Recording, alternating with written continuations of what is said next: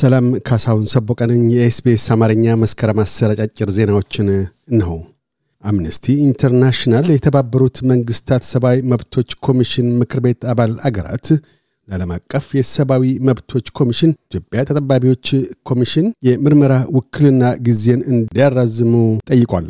አምነስቲ ኢንተርናሽናል ለምርመራ ውክልና ጊዜ መራዘም ጥያቄ ያቀረበው ኮሚሽኑ ባወጣው ሪፖርት ላይ ኢትዮጵያ ውስጥ በመካሄድ ላይ ካለ የትጥቅ ትግል ጋር በተያያዘ የሰብአዊ መብቶች ጥሰቶች በተለይም በኦሮሚያና አማራ ክልሎች መስፋፋታቸውን መጠቀሱን አስባብ በማድረግ ነው።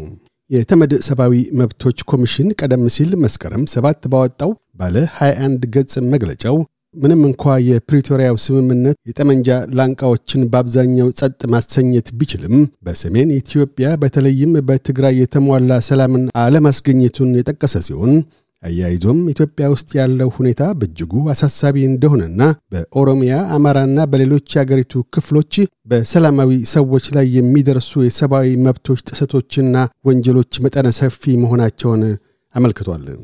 ጠቅላይ ሚኒስትር አንቶኒ አልቤኒዚ የአውስትሬልያ የኮቪድ-19 ወረርሽኝ መከላከል ሂደትን የሚመረምር ልዩ ኮሚሽን መሰየማቸውን አስታወቁ።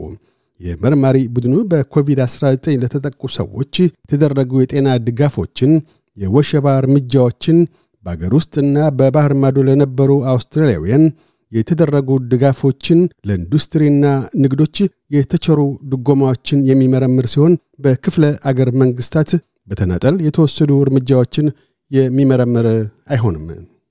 ልዩ ኮሚሽኑ የሚመራውም በምጣኔ ሀብት ኤፒዴሚዮሎጂና ሕዝብ አስተዳደር ተጠባቢ በሆኑ ሦስት ባለሙያዎች ይሆናል። አቶ አልቤኒዚ የምርመራው መከናወን ለወደፊት መሰናዶ በጣሙን አስፈላጊ እንደሆነም ገልጠዋል። የምርመራው ውጤት ለፌዴራል መንግስቱ የሚቀርበው በአንድ ዓመት ጊዜያት ውስጥ ይሆናል። የልዩ ኮሚሽኑን መቋቋም አስመልክቶ ተቃዋሚ ቡድኑ መሪ ፒተር ዳትን በሰጡት ምላሽ የምርመራ ሂደቱ የቀድሞው ጥምር መንግሥት ጸጾች ላይ አተኳሪ እንዳይሆን ሲሉ ያሳሰቡ ሲሆን የተቃዋሚ ቡድኑ የጤና ቃል አቀባይ አን ረስተን በበኩላቸው ክፍለ አገራትና ግዛቶችን ያላካተተ ምርመራ ፋይዳ የለሽ ነው ሲሉ ተችተዋል። አንድ የአውስትሬልያ ልዑካን ቡድን ዩናይትድ ስቴትስ የዊኪሊክስ መስራቹን አውስትራሊያዊ ጁሊያን አሳንጅን ክስ እንድታነሳ ለመጎትጎት ዋሽንግተን ዲሲ ገብቷል። ዩናይትድ ስቴትስ የ52 ዓመቱን አሳንጅ በስለላ ክስ ከእንግሊዝ እስር ቤት ወደ ግዛቷ አስመጥታ ለፍርድ ለማቅረብ እየጣረች ነው። የልዑካን ቡድኑ አባላት ከሁሉም የአውስትሬልያ ፖለቲካ ፓርቲዎችና የግል ተመራጭ ተወካዮች የተወጣጡ ሲሆን እነሱም ባርናቢ ጆይስ ቶኒ ዛፒያ፣ ሞኒክ ራያን፣ አሌክስ አንቲክ፣ ፒተር ዊሽ ዊልሰን እና ዴቪድ ሹብሪጅ ናቸው። የአዘርባይጃን መከላከያ ሚኒስቴር ትናንት ረቡዕ መስከረም 9 ከአርሜንያ የጎሳ ታጣቂዎች ጋር በናጎርኖ ካራባህ ሲካሄድ የነበረውን ጦርነት ለማቆም ከስምምነት ላይ መድረሱን አስታውቋል። ሚኒስቴር መስሪያ ቤቱ ከተኩስ አቁም ስምምነቱ ላይ የደረሰው የአርሜንያ ኃይሎች በሩሲያ ሸምጋይነት የውጊያ ቀጠናዎቻቸውን በመልቀቅ የጦር መሳሪያዎችን ጨምሮ ሁሉንም አይነት ወታደራዊ ትጥቆች ለአዘርባይጃን ጦር ሰራዊት ለማስረከብ ፈቃደኛ ሆነው በመገኘታቸው እንደሆነ ገልጧል።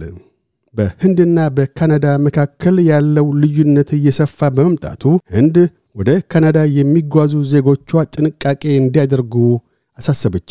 በሁለቱ አገራት መካከል ለተከሰተው የልዩነት መስፋት አስባብ የሆነው የካናዳ መንግሥት ለአንድ የሲክ ተገንጣይ መሪ የቫንኩቨር ግድያ የህንድ እጅ አለበት በማለቱ ነው።